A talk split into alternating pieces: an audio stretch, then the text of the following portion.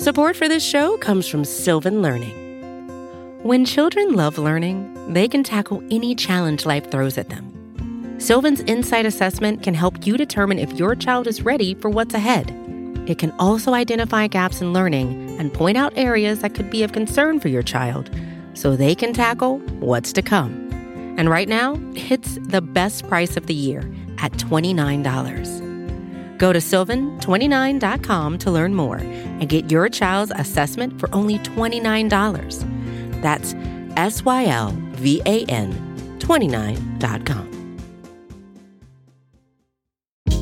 Hey, this is Scott Galloway, author, professor, entrepreneur, and most importantly, host of the Prop G podcast. We got a special series running on right now called The Future of Work, where I answer all your questions on, surprise, the future of work.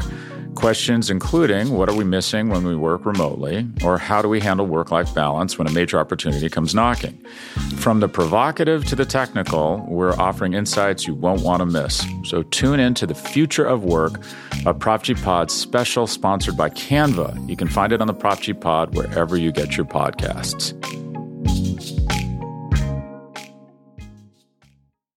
I would simply make the world a happier place where less bad things happen. I like Dylan's approach to this.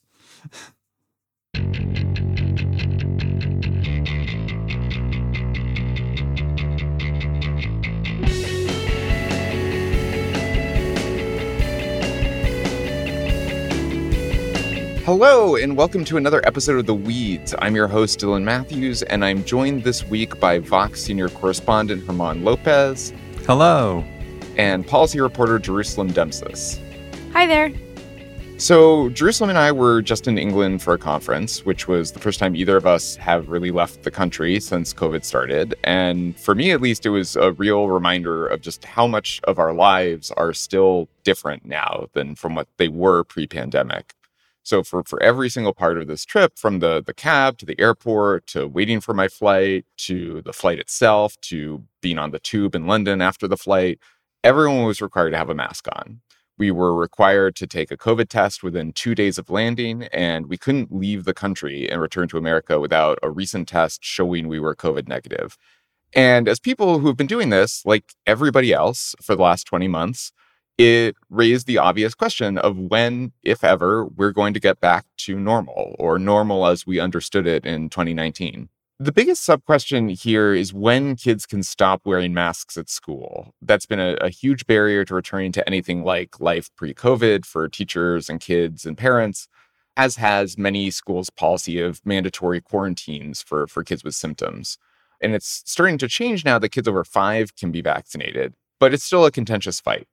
So if you're listening to this and you have a kid who's five or older, please vaccinate them. And the question is broader than schools as well. The T S A has required masks for trains and planes until January.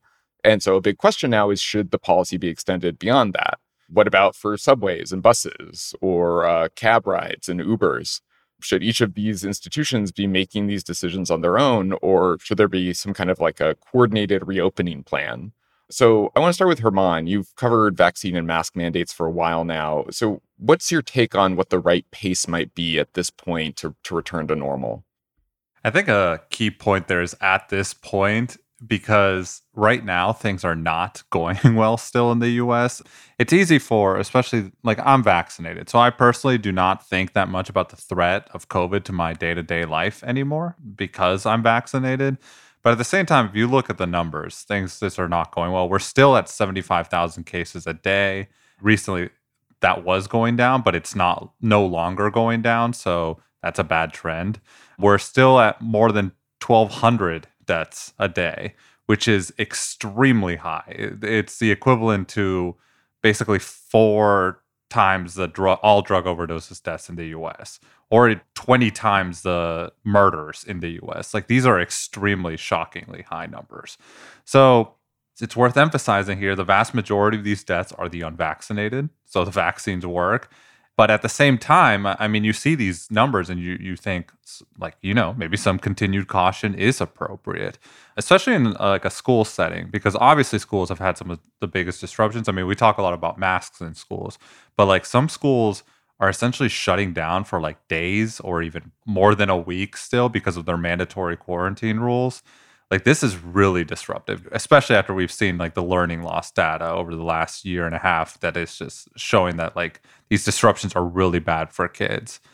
But I think at the same time, it's also true that most people are just kind of over COVID in the U S. Like, they're ready to move on. I mean, this might sound weird because like on social media, I think people who are very cautious are overrepresented. And I think maybe in our audience, that, that might be true as well. But like, you can just go to about any place where people gather and life is back to normal. I, I live in downtown Cincinnati, like near a lot of bars and restaurants.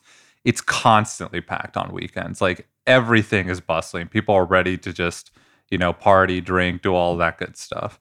I also think just practically speaking, given that most deaths are the unvaccinated, I, I don't want to sound like cold about this, but like at a certain point when we're asking like continued restrictions for masking and, uh, you know, quarantine in schools or whatever other things people might be doing, you're asking vaccinated people to protect unvaccinated people by avoiding doing certain things. Because that that's the real risk, right? Like, that's the, the biggest problem right now in terms of COVID is if somebody who's unvaccinated gets sick, they're much more likely to die than, than somebody who's vaccinated. And that's really the population that's most vulnerable right now, the population's being protected by these measures the most. And I think I just think that's unsustainable for all sorts of reasons. Like, once you get a vaccine, like a lot of people are going to think, why should I keep warping my life for this? Especially if unvaccinated people are, are unvaccinated by choice, it just becomes a harder political and I think social sell. I was looking at the um, C A P had a national and state plan to end the coronavirus crisis that we talked about on The Weeds. It was Ezra and Matt like several months ago in another lifetime in twenty twenty. This report came out in April twenty twenty. And like on this subject of like, you know, the strategy we've pursued has been a vaccine strategy, essentially. But, you know, at the time, one of the things that they like step two for their strategy to end the coronavirus crisis. And a lot of these people who wrote this plan are now in the Biden administration, includes like Neera Tanden and Topher Spiro and other people. Number two was ramping up testing and production of personal protective equipment and also ramping up testing equipment as well.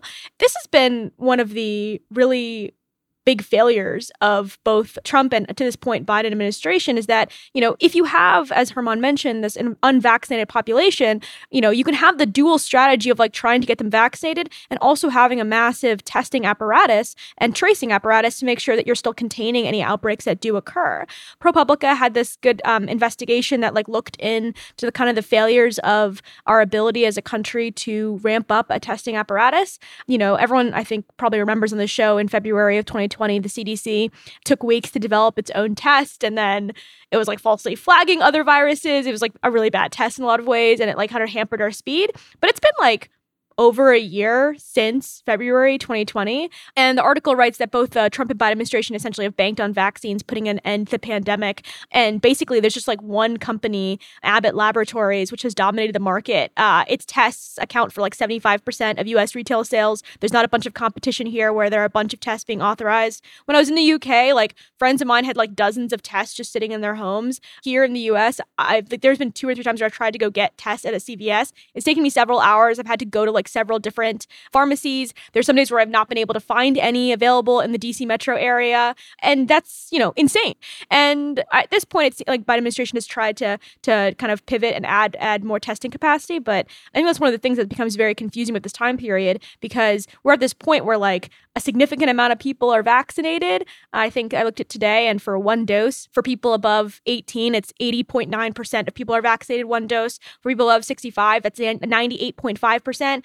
I don't really know what you're supposed to ask people to do at this point other than like they got vaccinated. You didn't provide tests to make sure that other people couldn't be spreaders, and you're not mandating it for a lot of places. So like people are going to go live their lives. It's about to be Thanksgiving. It's going to happen. And I think that has to be where the policy conversation begins. Yeah, I, I think one dynamic that that very much characterizes the way this debate is happening right now that seems like it will change very rapidly is that people have all these carve-outs of sort of types of people that they're very nervous about who aren't currently protected by vaccines. So some of this is immunocompromised people who who might not be medically eligible for a vaccine. Some of that is children. I think the bulk of it is is concerned about children. Um, and we're still a little ways away from kids under five being able to be vaccinated. I think there are sort of some dosing questions and also the F D A is just slow in the way it's been slow this whole pandemic. And so the, the earliest I've, I've heard they can get those out is probably going to be early next year. And so if you're in a, a school, traditional school year pre-K program, that's not going to help you. But in a few months, we'll be in a point where like literally everyone from cradle to grave is eligible for a vaccine. And I think there will still be some push for, out of respect for immunocompromised people and, and people who can't get the vaccine, to take on sort of masking restrictions. I don't know how much weight that's going to carry. Like historically, mostly for, for the worse, people in disabled communities like that have not had a ton of political power. And while I wish that was a bigger part of the conversation, it's been completely dominated by the discussion about children. But I think it's also something where in other cases for other vaccines, the assumption is that we'll get to something close enough to herd immunity that people in that situation are protected anyway. That if like ninety-eight percent of the population is is vaccinated against measles, that's pretty good protection for people who can't themselves get like a, a chemical inoculation. It's sort of a social inoculation rather than a pharmaceutical one. And it just doesn't look like we're going to get there for, for immunocompromised people. Like eighty-one percent is is amazing for a vaccine that didn't exist a year ago, um, but it's also far from what you would need to have a, an adequate level of protection for people in that situation. I was really interested in the immunocompromised point, Dylan. I was looking this up during the show, and uh, my understanding is like the clinical trials did not include immunocompromised patients, so there's a lot of like concern about obviously efficacy, and it could really cripple someone's health if they're immunocompromised to take the vaccine. But I looked at the A M A, and they are recommending that immunocompromised patients get the vaccine. Obviously, it's different for each individual person, and like I'm not a doctor, so I'm not telling you to go do that. But I am saying that it, it does seem to me that it's possible that immunocompromised individuals are able to get the vaccine, even though it's not as efficacious for them. Um, our show producer, Sophie LeMlon's mother, who's immunocompromised, did get the vaccine, she's telling us.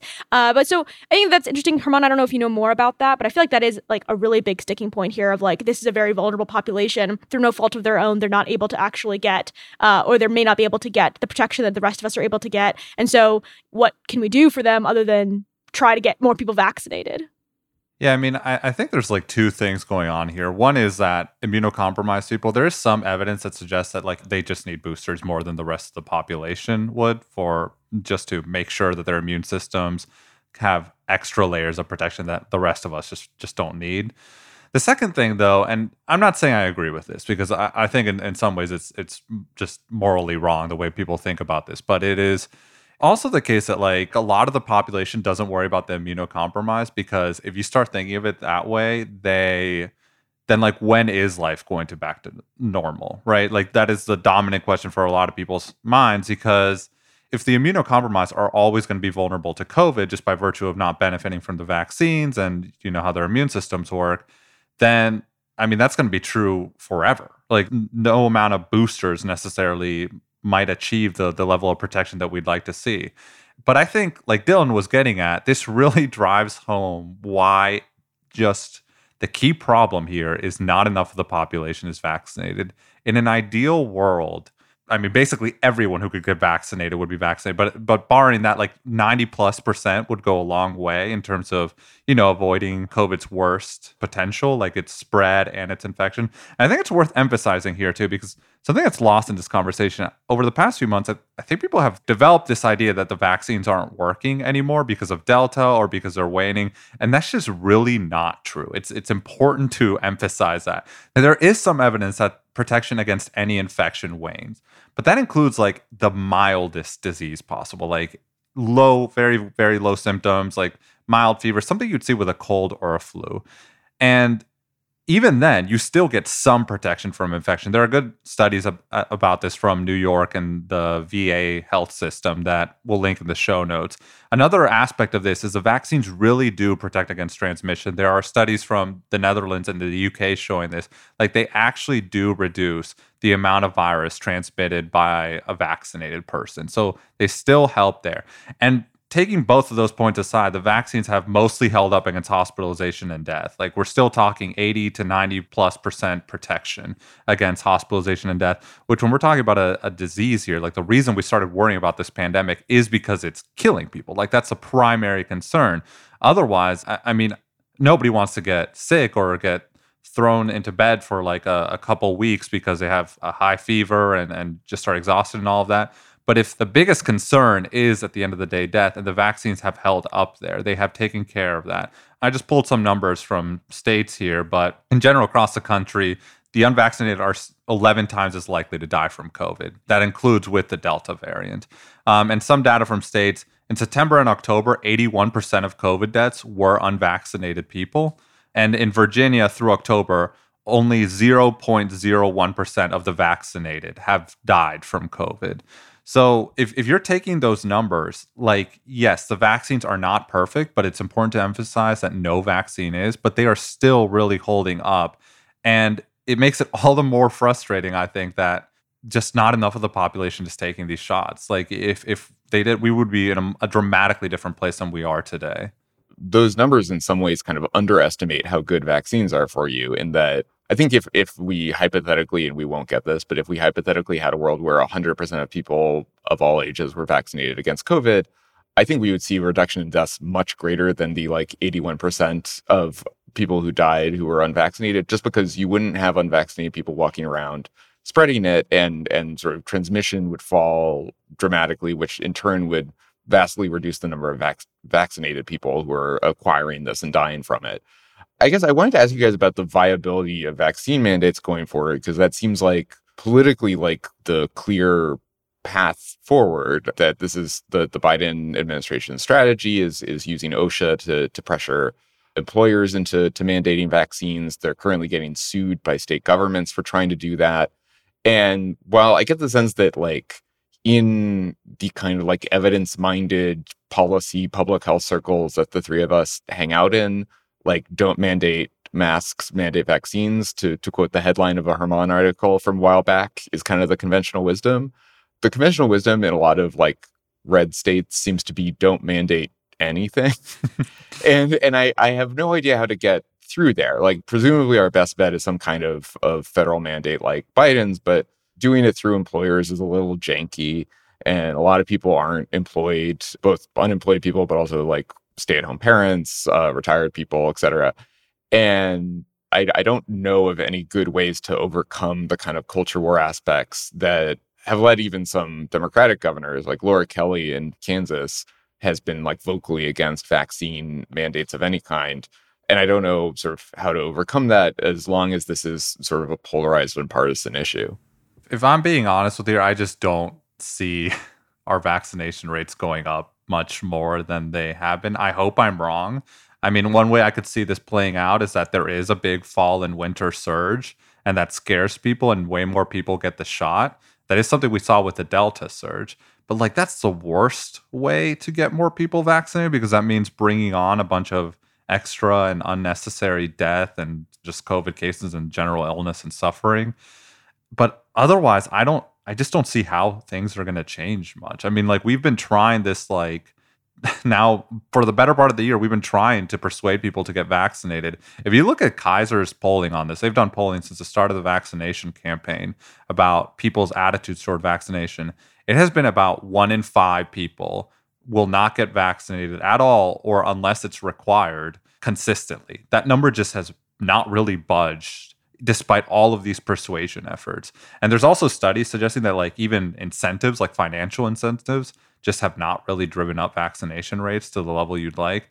So I don't know. I, I think that, like, I'm I'm pretty pessimistic about getting our vaccination rates up going forward. And I think in the end, going back to normal is going to be, to some extent, the vaccinated saying, well, the unvaccinated made their choice. They're now going to take this higher risk. And meanwhile, the vaccinated are going to enjoy like suffering and dying less from COVID. And like, that's not the world I want. I would want everybody to get vaccinated and be protected, but it seems like the the most realistic reality. Otherwise, we're going to be trapped in this kind of situation for for the conceivable future.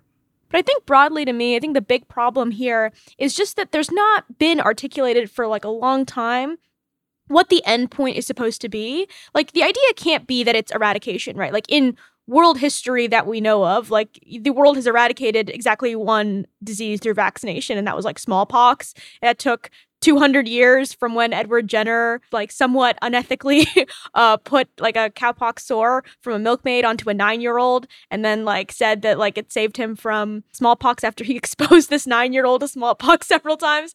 Anyway, probably the F D A wouldn't wouldn't allow that. So somewhere between that and what the F D A is doing now is the level of, of risk-taking what we need. But anyway, my point is more just like that. It seems like the end point here can't be, like, we need to get to vision zero for a COVID. That seems like not going to happen. And, you know, what we had at the very beginning was that it was like, we're trying to flatten the curve. And we need to have some kind of understanding of, like, is there a benchmark of number of vaccinations? Is it a benchmark of now at this point, it's uh, one hundred percent easy to get a test. There are mandates in public squares and also vaccination rates have reached this level. And we've given kids the ability to get vaccinations for X amount of time. But I think the hard part is that for a long time, what we've articulated to people is that to be a good citizen, a good COVID citizen, it means understanding that it's not a big harm to you. It's not a big harm for you, Max. It's not a big harm for you to stay home. You're protecting people. And unless you are one hundred percent committed to basically um, removing most of the things that make life enjoyable, you are being unethical. And that was extremely polarizing. A lot of people took that very seriously during the last couple of years,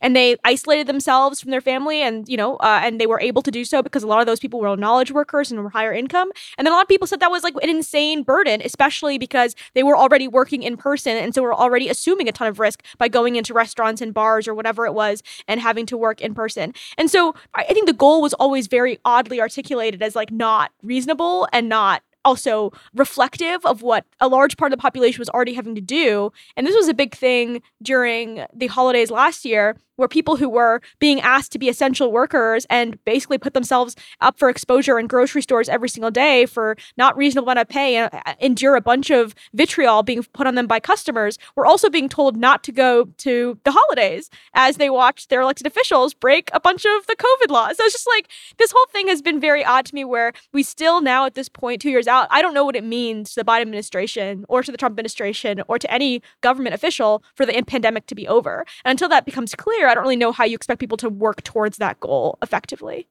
On this incredibly cheery note, I think we, we should take a break. We'll ponder these dark realities. But but when we get back, uh, we're going to think a little bit about what life will look like if we ever get to the point where, where COVID is sort of controlled to the point where we can treat it like a normal illness. And what, if anything, about our lives will be permanently different from what they were like before the pandemic. So stay tuned. Support for The Weeds comes from Not Another Politics podcast from the Harris School of Public Policy.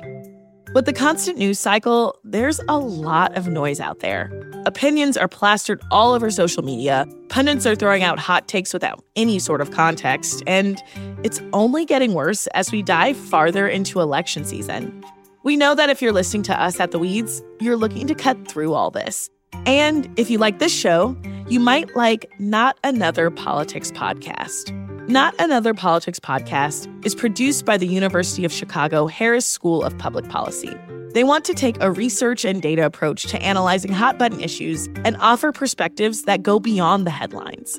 They cover a wide variety of topics in their episodes, but a few recent episodes that you can listen to include a deep dive into why women are underrepresented in U S politics or whether or not we can believe political surveys. You can listen and subscribe today at harris.uchicago.edu slash nap. That's N A P P.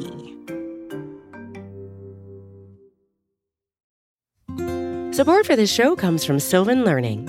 As a parent, you want your child to have every opportunity, but giving them the tools they need to tackle every challenge, that takes a team. Now more than ever, educational support tailored exactly to what your child needs can make all the difference.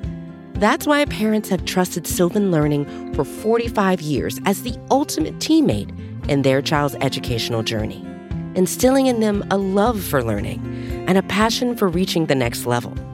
And Sylvan's Insight Assessment can identify gaps in learning and areas that could be of concern for your child. It's a three sixty degree view into your child's learning that you can't find anywhere else, and helps ensure that your child didn't miss something in school that might put them at a disadvantage in the future. And right now, it's the best price of the year at twenty-nine dollars. Go to sylvan twenty-nine dot com to learn more and get your child's assessment for only twenty-nine dollars. That's S Y L V A N twenty-nine dot com. And we're back. Before we were talking about Jerusalem and I going to England, and I think throughout COVID, I've thought a lot about the relatively short periods of my life that I spent traveling in, in Asia, since my in-laws were, were living out there. And one thing that really struck me about that was that people were wearing masks in public just a lot more than in the U S or, or Europe. And it, it seems like a lot of that had to do with the legacy of SARS, which hit Asia and particularly Hong Kong and China just much, much harder than the rest of the world. But whatever the reason, that was probably a good thing. It seemed strange to me coming in as an American that people were just walking around on, on the street uh, wearing masks, but it probably had serious health benefits in terms of, of avoiding flus and colds, other more serious respiratory diseases, all the things we had to worry about even before COVID hit. And so one thing I wanted to, to take some time for us to talk about is just how much of the new normal after the pandemic should be different from from the old to normal pre-pandemic. So maybe we should adopt that cultural practice of just having masking as a, a kind of permanent activity, or at least a, a kind of permanent option for people. So Jerusalem, how different do you think things ought to be, either culturally or in terms of policy, than than they were in twenty nineteen? I don't see a lot of personal behaviors actually changing realistically. It seems great to me that, like, masks could reduce my ability to get colds. It seems like during the winter seasons, uh, there's, like, low effort for me to have a mask on when I'm in public transit or when I'm in, like, highly trafficked indoor areas. And, you know, I could just do that easily, and I probably will because I hate getting sick. But it, I think that, to me, the most interesting thing that I could see shifting is, firstly, that we have a lot of the technological and policy infrastructure slash norms to support future pandemic action. Like, right now, like, a lot of knowledge workers now have, like, the ability to understand what it means to work from home. It means that you have a computer, and we figured out Zoom. We all do these Zoom meetings together. Like, people figure out how to engage with their teams on Slack or in different ways. And also the norm of, like, if there's this massive health risk to congregating, it's not worth it for knowledge workers to be in the office. And I think companies will be much more uh, sympathetic and quick to um, send people to work from home. And I think that's also true for the federal government as well. I mean, we didn't get automatic stabilizers like a lot of us were hoping for in the past year, that anytime there was kind of an economic downturn, we would have um, subsequent federal fiscal action, like more um, stimulus checks or unemployment insurance or anything like that to support the economy during a recessionary period. But what we did get is that, um, and I think this is underappreciated often, is that both Republicans and Democrats spent like an insane amount of money to support the economy. Like, I mean, I just can't even process it. The idea, if you had told me that like the Republican Party with a Republican-controlled Senate and Republican president would have passed the CARES Act, would have passed a second stimulus bill after they had lost the election as well. I mean, it's just like actually quite astonishing that this happened. And I think that that's something that can't be overappreciated here, is that in the future, it is much more in the uh, policy interest and also understanding of what is possible for the federal government to do, for them to spend this kind of money to support people, these kinds of checks, stimulus checks and things like that. I think that kind of norm is is really important that's changed. I think on uh, on the masking front, I mean, I could see people, more people just wearing masks in the future. Like that, that'll probably be, I don't think it'll be widespread and normal. It definitely will not be universal. But like personally, I, you know, I, I feel pretty safe and I'm vaccinated. So like at, at the end of the day, I'm not freaking out about this, but I'm probably going to wear a mask when I go like to the grocery store or something, or a pharmacy or anything along those lines. It's like pretty low. Like basically involves making no sacrifice whatsoever other than slapping something on my face. I, like at the same time, like, I don't know. I'm also not going to be too worried if other people around me aren't wearing a mask because like I said, I'm vaccinated. It's mostly for my own personal protection at that point. So I could see more people doing that, right? Like, I mean, that's kind of how it works in Asia. You definitely do not see, like when I when I went to Japan uh, a couple of years ago, it was not universal, but you did see people wearing masks here and there. I think a useful way to start thinking about this is just asking yourself, if you're not doing something now, are you going to be doing it in a few years? Like, what will change between now and then that will compel you to do something that you're not doing now? And I think that's helpful because when you start thinking of it this way, it's like if you're already a vaccinated person, you probably do not have to be freaking out as much because like unless you're worried about cases in your local community, which is something you're you should be worried about. But like, I mean, your personal risk level is probably not going to change all that much now that you're vaccinated. And I'm just saying this because it does not seem to be like the consensus on social media and in a lot of like news reporting. But like if you ask just about any expert at this point, they will all tell you that COVID is never going to get to zero and like it will be endemic. And I don't know, it, it, that, that idea just has not seemed to pierce through in a lot of circles, but it's like really important to emphasize because that means that the way we start thinking about this now is how like how to live with COVID instead of just continuously trying these essentially failed efforts to bring it down to zero. And, you know, something like continued masking or just not going to work when you're sick, like things that we probably should have been doing before, but like we definitely did not. That that to me makes sense as something that we'll be doing going forward. But otherwise, I don't know. I, I really also just see have a very hard time seeing Americans changing much of any of their behaviors in like significantly big ways. Just because, I mean, we've seen from the past two years that people are already really, really opposed, even during the middle of a pandemic, to changing their behaviors much. So I think the reality is people will probably snap back to whatever the pre-pandemic normal was for them as quickly as possible. And in fact, I would say a lot of Americans, even most Americans, already are there. And like the people who are still being cautious are, are probably in the minority at this point. Yeah, no, and I think we, we've we've been talking about the people who are still being cautious, I think in, in part because those are our social circles, yes. um, that, that this is such a sort of polarized activity and people in our demographic of sort of broadly left of center, college graduates in their twenties and thirties, I think as, especially people with young kids tend to be very, very cautious about this. And it's, it's been sort of a tricky thing to talk about in that I think, like you, Herman, I'm I'm probably much more cautious than the median American and much less cautious than the median American of, like, my demographic profile. Um, that, you know what's funny? Like, that's, like, I, not, like, what's happening in my social circles at all. Like, people are, like, treating the vaccine like it's liquid gold. They're like, nothing can happen to me. I have it in my system. I'm good. I can't tell if that's just like my age group does not have children yet or what's I going on. I think it might be that you're you're young and, and Herman and I are near death. Yeah. And, and so all of, all of our friends are starting to have babies. And it seems like totally untethered to the actual risk of, of hospitalization or death that under five-year-olds are like on every conceivable metric, this, the safest and least at risk of, of COVID of any demographic group. But I think, like, correctly and for very strong evolutionary reasons, people are very protective of their children. um, and I think it does indicate that we're we're sort of thinking about this in a different risk framework than we think about sort of other endemic illnesses. So, like, every year, or at least every year before everyone masked up for twenty twenty, like, some share of kids died of the flu. And uh, some share of kids died of like bronchitis or, or other pretty common, rarely serious sort of illnesses like that. And there might have been some people whose reaction to that was we should should take more control measures and try to get those numbers down. The overall attitude, I would say, was more like, oh, that's a tragedy, but, you know, stuff happens and just sort of moving right along.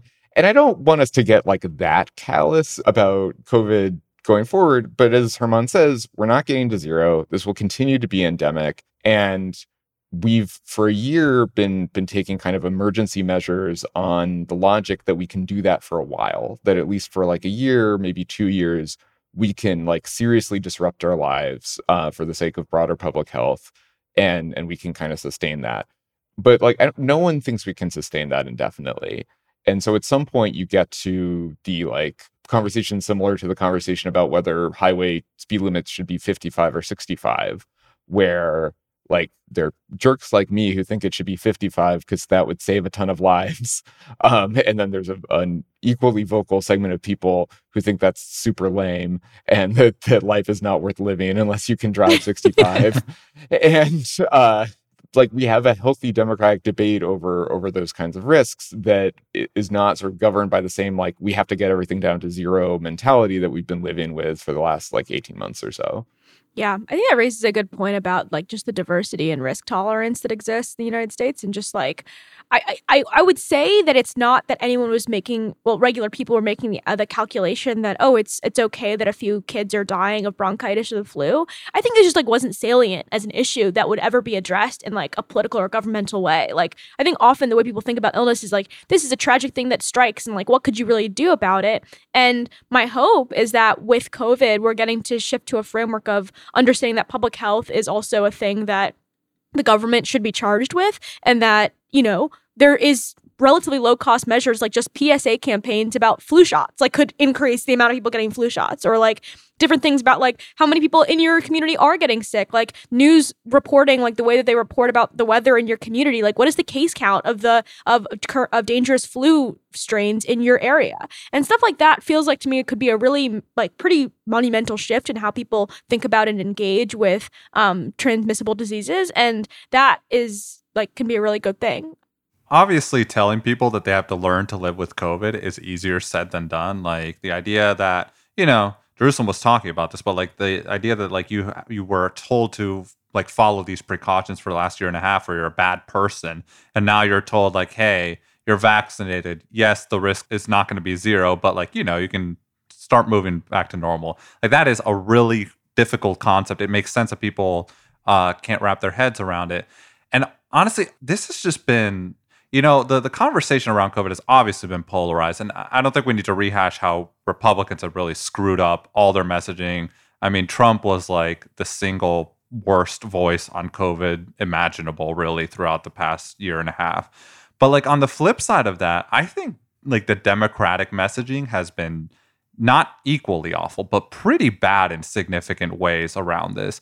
And what I mean by this is like, for much of the past year and a half, Democrats were acting like they were pursuing a COVID zero strategy. But they, if you look at their actual policy proposals, literally nothing that they were actually proposing would ever have gotten us anywhere. Even if people listened to their recommendations, that is not what, like, we would have not gotten to COVID zero. I mean, you look at the countries that took COVID zero seriously, talking New Zealand, talking Australia, talking China, when they locked down, that meant lock down. That did not mean like, you know, you you you can only go to the grocery store twice a week or something like that, or you can still visit your friends in bubbles. It means you do not leave your home. And if you do leave your home, there are like potentially serious legal consequences for it.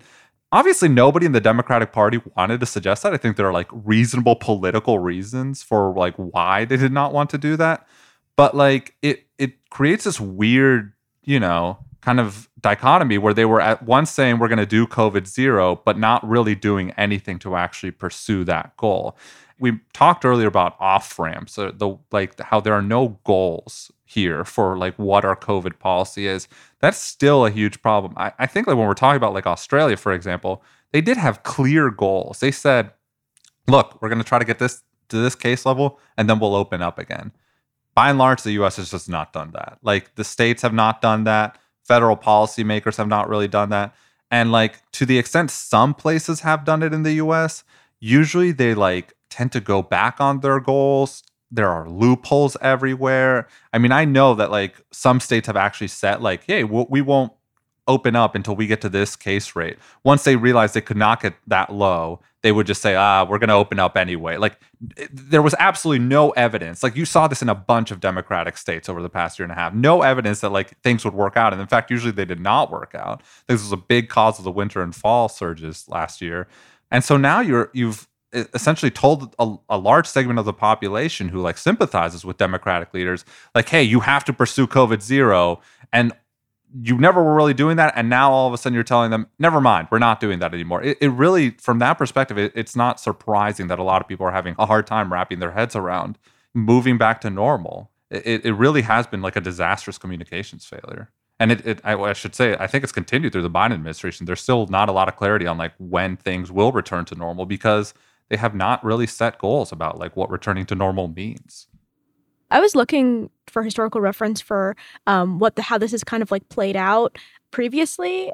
So I was looking at, I mean, the most popular one is the Black Death, of course, which kills more than a third of Europe's population, like twenty-five million people. But I didn't realize just how long of a period of time, like, the Black Death was like going on like for four hundred years, essentially. There are outbreaks going on in Europe. Like it's thirteen forty-seven to thirteen fifty-two, which is like the main like twenty-five million people dying. But then like hundreds of years later, sixteen fifty-six, like two-thirds of Naples and Genoa die. In sixteen sixty-five, a fourth of London citizens die. Vienna loses one hundred thousand people in sixteen seventy-nine. Moscow loses the same number in seventeen seventy. Like, this goes on for hundreds of years. And the Black Death is, like, still around, technically. I think there was, like, a Los Angeles, like, outbreak in, like, the 19...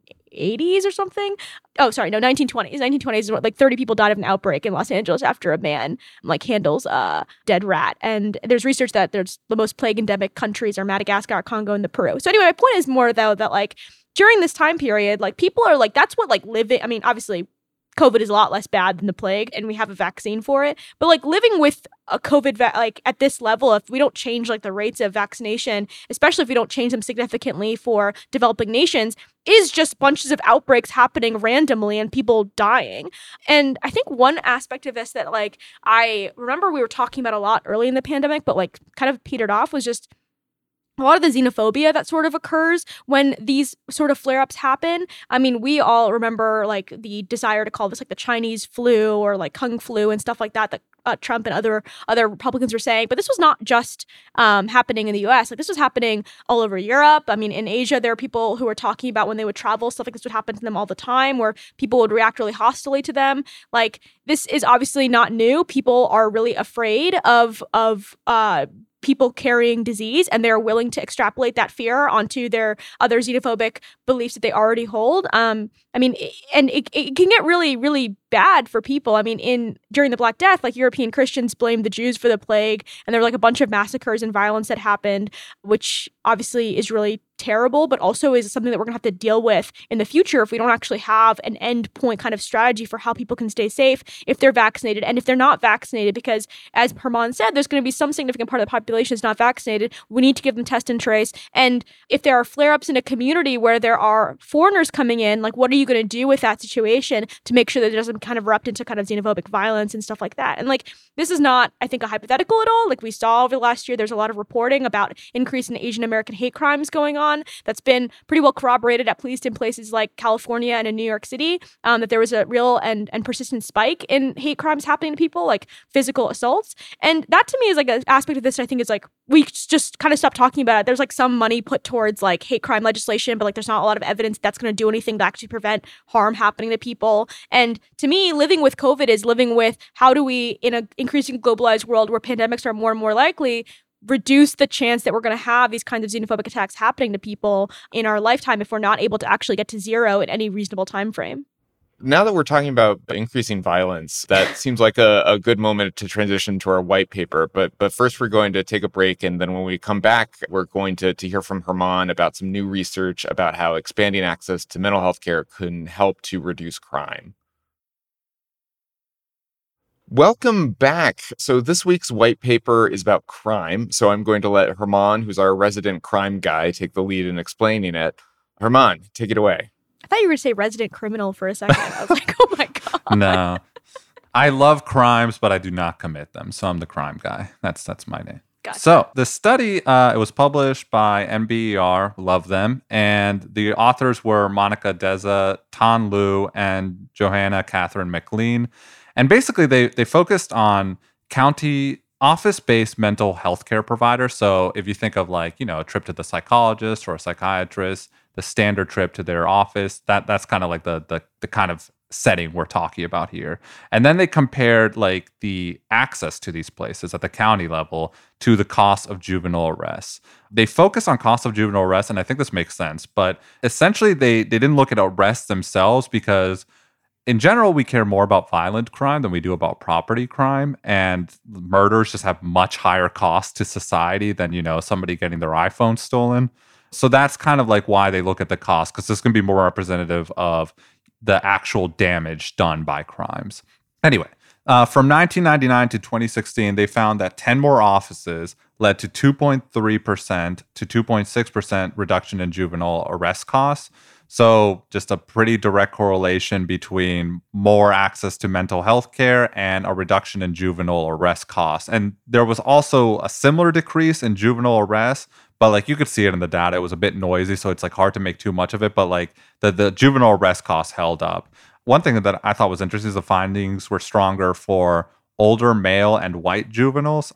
I think the older and male makes sense because, you know, older teenagers are probably more likely to be committing crimes, especially boys. So that makes sense. But the white is interesting to me because it probably speaks to like a racial disparity in access to mental health care, which is not good for all sorts of reasons. So that, that that's just one thing to keep in mind. And the findings were also strongest for like violent crime. So this is like getting some of the big benefits. Um, it should be said like two point three to two point six percent, like this is not going to turn the U S into Japan in terms of crime. Like these are pretty modest effects, but like that kind of makes sense because we're talking about office-based care. So we're talking about people going to an office, usually voluntarily. Like these are not people who are necessarily suffering from the worst mental illness at the time they're going to get mental health care, right? Like they're at least able to get transportation and get to one of these offices to begin with. That probably suggests a bit about their mental health.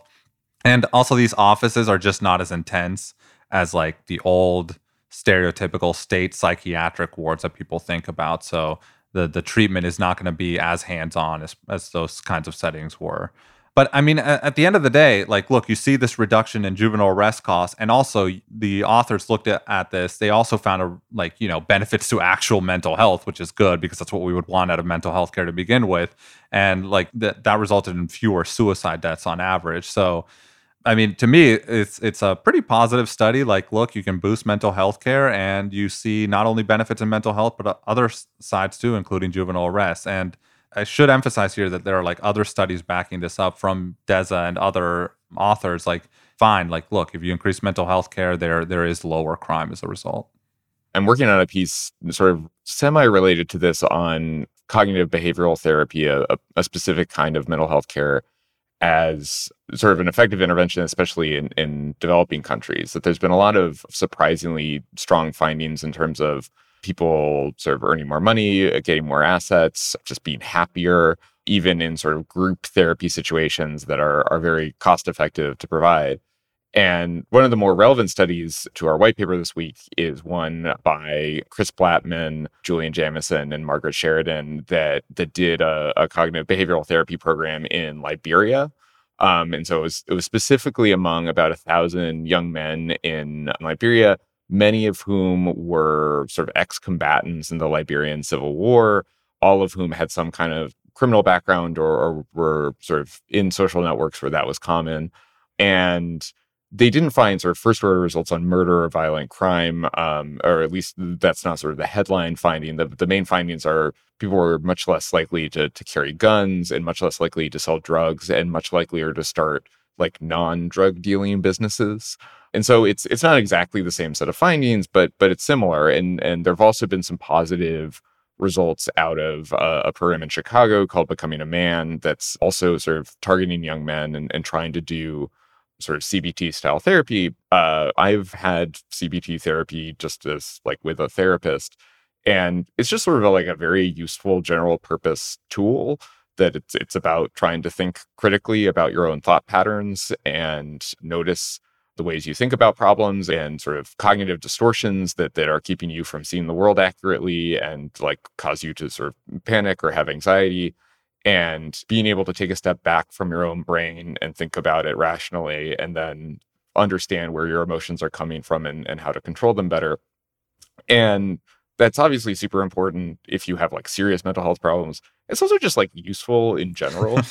um, and and like, I like to think that if I didn't go into therapy because I was depressed and just like went into therapy for, I don't know, someone paid me to for a study, that I would like also have some benefits uh, from just being like more in touch with with how I think about these things. And so the weight of evidence behind that as a as a therapy and and sort of some of the evidence from Chicago and Liberia is also interesting to me, and, and seems to corroborate sort of the mechanism in this paper that Herman was just laying out, just that doing that kind of therapy seems to change how people think about themselves in a way that makes them less likely to engage in really dangerous or risky or violent behaviors. It's like it's worth taking a step to think about the mechanism by which disordered mental health can lead to violence. And there's like four that this paper sort of outlines. Like the first is that disordered thinking itself could impact the way you perceive other people. You could see them as more threatening, or you could feel more terrified in a situation that a neurotypical person may not have that fear. The second is that you might self-medicate with substances, which, I mean, to be the resident Herman here, even though he's here, like it could be alcohol, which obviously can lead to, to really bad ends, but also could be just um, any other kind of substance that might put you in touch with illegal activity if they're not legal in your area or it's not legally prescribed to you. The third is that you're more likely to be perceived as vulnerable by people who are looking to commit some sort of crime. And you, and once you're victimized, it's possible to get into that kind of cycle of violence. And then fourthly, it's like an increased likelihood um, that a police officer might view you as a threat or may view your um, mental illness as inherently criminal. And um, we know that there's a disproportionate amount of people who experience mental health um, difficulties in the uh, criminal justice system. So I think that that's like interesting to think about, because like really sussing out like where that channel, which channel is really the most important one, is like important for a policy response there. And then more to this paper in general, I think the interesting thing that I found um, here is that like it wasn't just access to pharmaceuticals, right? Like I assumed that like what was happening here when I first saw the abstract was people are getting in touch with doctors, some proportion of them are getting prescribed some kind of medication, and then uh, you know, they're better because they have drugs now. But A, this study is looking at people who are just not all prescribing facilities. But further, they say that we provide suggestive evidence that non-physicians appear to be more effective in reducing juvenile crime than physicians, and that this uh, finding mirrors recent studies on the general population and not just on juveniles. And that to me is like super interesting. I mean, we know that there are side effects to some of these drugs, which it might be the case even that there's like countervailing forces. If you take like Prozac, which you take for depression, it can cause you to be agitated. Um, and there are other things with other medicines as well. But also just to me, like, it really suggests what Dylan was saying, is that there is like something specifically going on here potentially with the um, therapy or whatever it is they're providing. And it could just be structure. It could be like you're going to an office and you're talking about your feelings and there's a human being there who's like listening to you and saying something back, because this this study wasn't specifically about C B T or any, any specific kind of care. It was just in general you going to office-based care. But, you know, I just thought that was interesting to me, that like my, my first assumption going into this paper was like, it's going to be drugs. Drugs are great. Love pharmaceuticals. And that's not really what's going on here. So that was interesting. I, I kind of worry when people read this kind of paper that they'll think like, oh, wow, people with mental illness are committing lots of crimes. And like, to be clear, that is not actually the case. Most people with mental illness are not going around committing crimes. I mean, but it is also just the, the harsh reality that like mental illness can contribute to more violence and crime in, in some people. So I mean, obviously there are also different kinds of mental illnesses, and like people behave in wildly different ways as a result. But like, I just wanted to emphasize that because, you know, the, the criminal justice system has in some ways criminalized mental illness in, in the past few decades. And like, that's that's not what this paper is suggesting we should do. In fact, it is suggesting the opposite, that if you get these people mental health care, the criminal justice system will actually not need to get involved at all. My takeaway from this, as always, pharmaceuticals are great. Shout out to Lexapro. Shout out to Wellbutrin. Therapy's great. Go to therapy. Love my therapist. You can cite me on that. The Weeds loves therapy. I, I think the other thing this paper raises, though, is that obviously we've had now a national conversation for over a year and a half, I guess, about uh, redirecting government funds away from policing and more towards social services. And obviously they don't look into, like, you know, taking this money away from police and more towards social services. But I will say that, like, in the hullabaloo over this, uh, the most important point that kind of got lost over this debate was just that, like, yeah, increasing services, social services, can reduce crime because you can reduce a lot of the things that the social determinants of crime. You know, I think it's clear with healthcare. I mean, this is like, we've seen this with Medicaid as well. When you have increased Medicaid expansion states, like, that can reduce crime as well. If you make people better off in general, like, they're less likely to commit crime for a bunch of the reasons we talked about at the beginning of, of the segment, and also more likely to be able to get for themselves the kind of healthcare that they would need to not put themselves in a situation where they might be susceptible to being victimized or something like that. And so, I don't know. I think this that's that's interesting to me, because it's just like obviously uh, not not Herman's Herman's normal take on uh, these papers.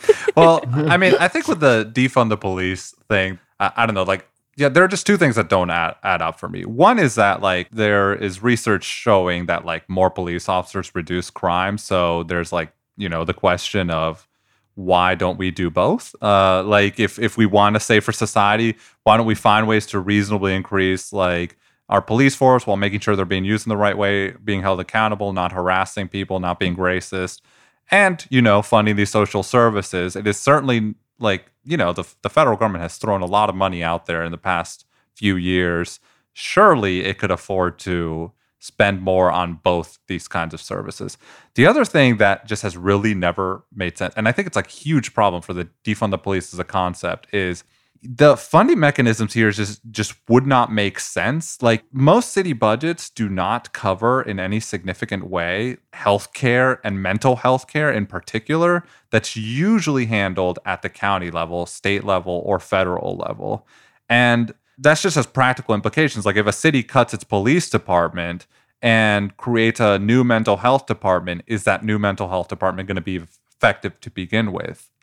Like, I don't know. Because another aspect of this is chances are cutting the police department like by twenty percent, fifty percent, or even just eliminating it, if, if that's how far you're willing to go, that probably would not be enough money to offer serious mental health care to people. Like, this is a big problem. It's like these social services can be really expensive. I think they're worth the cost. But when we're looking at like policing budgets, I don't think they would cover the full cost of like the kind of investment that society as a whole needs to really bring down crime. So, you know, it's not that like I'm like saying that the status quo policing is great and we should keep it. Absolutely not. But it is there. I think there are just big questions about like whether that's so, the right avenue to actually increase social services. And at the end of the day, I'm just not convinced you even need to defund the police to begin with to actually afford these other things. It seems like something that federal, state, county governments could be doing regardless of that. Well, I didn't mean to kick off a whole other podcast, but I'll just say one thing, which is just that I think that the um, this kind of paper to me indicates, though, it's like it's like a way of thinking about what an ideal world would look like. Yes. I think for some people, an ideal world would look like there would always be police there. And likely there's going to be some level of crime, of course, regardless of what society you've been able to construct is. But if the question is, like, if we can get to the level of crime where we have provided everyone the social services necessary in order to, like, be in the position not to have contact with uh, negative forces, social forces, and also have, like, the healthcare, et cetera, needed, like, and also if you're that person and you believe that the police cannot be reformed due to, I don't know, decades of evidence of them not being able to be reformed, then I do think that there's like something to be said there. But this is an entire podcast and we should not get into it over an hour into it. Well, no, I, I just want to push back because like one thing you said there is interesting to me. Like the way you described it is like you increase the social services and then society becomes safe enough to reduce police presence. And I, I feel like this has been something that's always tripped me up with defund the police. It's like in some ways it's backwards. You don't cut police and then fund social services and things will be great. You boost social services. Society will be much safer in the long term, I think, because of that.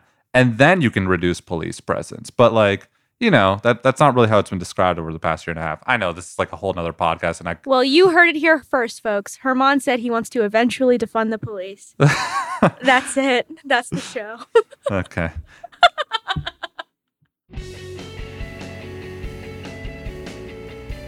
So I, I am going to wrap up this show that I've completely lost control over and that has spiraled out of control into being about defunding the police uh, and say that that is all for us today.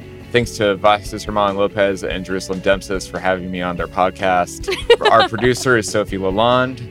Uh, Libby Nelson is our editorial advisor. Amber Hall is the deputy editorial director for Talk Podcasts. And I'm your host and name only, Dylan Matthews. You can get even more Weeds content by signing up for our newsletter. Go to vox.com slash weedsletter. We are going to be back in your feeds this Friday with Chai-Ching Huang. She's one of my favorite tax experts, and we're going to be talking all about the Build Back Better plan and how it's going to change the tax code. We will see you then. The Weeds is part of the Vox Media Podcast Network.